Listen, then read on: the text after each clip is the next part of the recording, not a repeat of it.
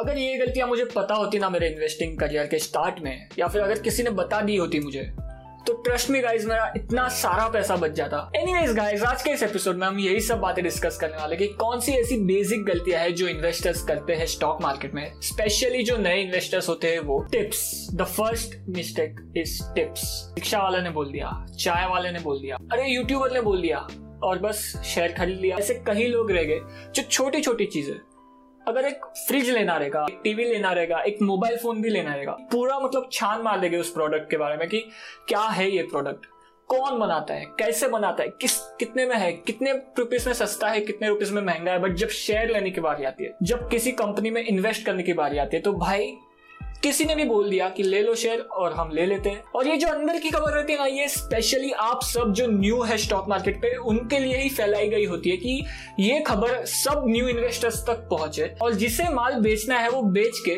निकल जाए। सो टिप्स से दूर रहेगा इस। The first mistake is this. Stock market एक ऐसी जगह है जहां पे आप अपना पैसा ग्रो कर सकते हो, आप अपना पैसा बढ़ा सकते हो। बट अगर आप बोलोगे कि मैं स्टॉक मार्केट में ट्रेडिंग करके पैसा कमाऊंगा, रेगुलर इनकम जनरेट करूंगा ट्रेडिंग से, तो 100 लोगों में से सिर्फ 2 लोग पैसा कमाते, बाकी 98 लोग पैसा गंवाते। तो आप सोच सकते हो कि कितना हार्ड और कितना डिफिकल्ट है ये ट्रेडिंग से पैसा कमाना। बट जो नए इन्वेस्टर्स होते हैं गाइस, उनको ट्रेडिंग का ये रिस्क के बारे में अच्छे से पता नहीं होता है। उनको लगता है कि ट्रेडिंग इज सो इजी, और ये एक बहुत ही गलत मिसकंसेप्शन होता है नए लोगों में कि ट्रेडिंग से पैसा कमाना ईजी है और ट्रेडिंग करके एक अच्छी खासी लाइफस्टाइल और अच्छा खासा इनकम हम जनरेट कर सकते हैं स्टॉक मार्केट से।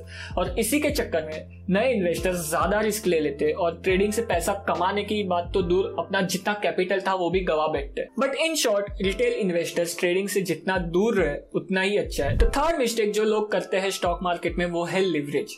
लिवरेज लेके स्टॉक मार्केट में ट्रेडिंग करके पैसा कमाने की ट्राई करते, बट ज्यादातर टाइम वो पैसा कमाने के बदले गवा देते हैं। अगर आपको नहीं पता लिवरेज क्या होता है, तो लिवरेज इज अ उधार। एक्चुअली जो ब्रोकर रहते हैं वो लोग बोलते हैं जो इन्वेस्टर्स है उनको कि आपके पास 10,000 है, 10,000 से आप कितना ही प्रॉफिट कमाओगे, एक काम करो मेरे पास से आप ऊपर के 90,000 ले लो, उधार है वो, जब आप ट्रेडिंग करके हो जाए तो आप मुझे दे देना, और जितना प्रॉफिट हो रहा है वो आपका ही तो है। इंडिया में जो ब्रोकर्स है वो नॉर्मली 15 to 20x लिवरेज देते हैं। तो अगर आपका 10,000 रुपये है आपके पास इनिशियल कैपिटल, और उस पर आप अगर लिवरेज लेके ट्रेडिंग करते हो स्टॉक मार्केट में, तो आपको 10,000 के बदले 1,00,000 रुपये के शेयर्स खरीदने को मिलते हैं। और वो 1,00,000 रुपये के शेयर्स पे अगर आप 3-4% कमाते हो, तो 1,00,000 पे आपको 4,000-5,000 रुपये का प्रॉफिट होगा। बट अगर आपको नहीं पता जो लॉस होगा आपका, अगर आप 1,00,000 रुपए पे 4% या 5% गवाते हो, तो आपका 4,000-5,000 का लॉस होगा।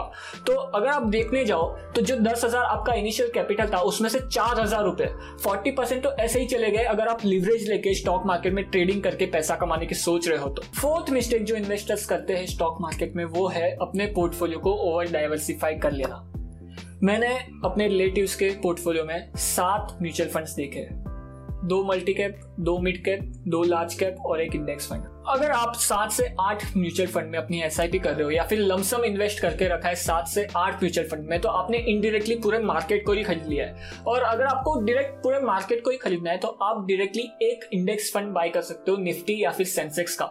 7 से 8 म्यूचुअल फंड खरीद के उन सभी म्यूचुअल फंड को अलग अलग एक्सपेंस रेशियो देने में क्या मतलब है? इतना डाइवर्सिफाई मत करो पोर्टफोलियो। 7 से 8 म्यूचुअल फंड रखना is a not necessary thing. I would suggest ज्यादा से ज्यादा 3 म्यूचुअल फंड होने चाहिए किसी के भी पोर्टफोलियो में, उससे ज्यादा म्यूचुअल फंड्स नहीं होने चाहिए। 5th एंड फाइनल मिस्टेक इस एपिसोड के लिए जो मुझे लगता है लोग करते हैं स्टॉक मार्केट में वो है कि अगर स्टॉक मूव नहीं करता 2-3-1 साल के बाद, अगर उन्होंने बाय किया है एक्स प्राइस पे और 1 साल बाद भी वो स्टॉक एक्स प्राइस पे ही है, तो वो सेल कर देते वो स्टॉक को। स्टॉक मार्केट में आपको फिक्स डिपॉजिट के जैसे रिटर्न्स नहीं मिलते, जहां पे आपको फिक्स डिपॉजिट में पता होता है कि 1 साल के बाद मेरा 100 रुपया 105 रुपया होने ही वाला है, तो वैसे आपको स्टॉक मार्केट में ये नहीं पता होता। और ये पता नहीं हो सकता कि अगर आप 100 रुपए आज इन्वेस्ट कर रहे हो कोई भी स्टॉक में, तो 1 साल बाद वो स्टॉक इतना परसेंट बढ़ेगा ही। और इसका अगर आपको एक एग्जांपल चाहिए तो आप रिलायंस का एग्जांपल ले सकते हो, जहां पे 2011 से 2017 तक रिलायंस जरा भी मूव नहीं किया था, वही रेंज में था।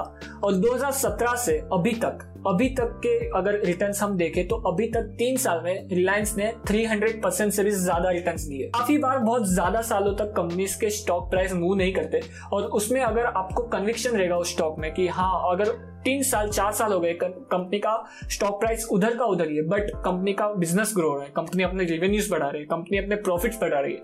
तो अगर टेक्निकली हम देखें तो स्टॉक का प्राइस 3 साल पहले अगर मुझे चीप लग रहा था तब कंपनी की प्रॉफिट और अर्निंग्स ये थी, और 3 साल बाद अगर कंपनी के प्रॉफिट्स बढ़ रहे, कंपनी के रेवेन्यूज बढ़ रहे और स्टिल कंपनी का प्राइस वहीं पे है, तो टेक्निकली वो शेयर चीप हो गया है जिस लेवल से आपने बाय किया था उस लेवल से। तो ये थी कुछ मिस्टेक्स इन्वेस्टर्स जो करते हैं स्टॉक मार्केट में, स्पेशली जो बिगिनर्स रहते हैं और जो न्यू इन्वेस्टर्स रहते हैं वो।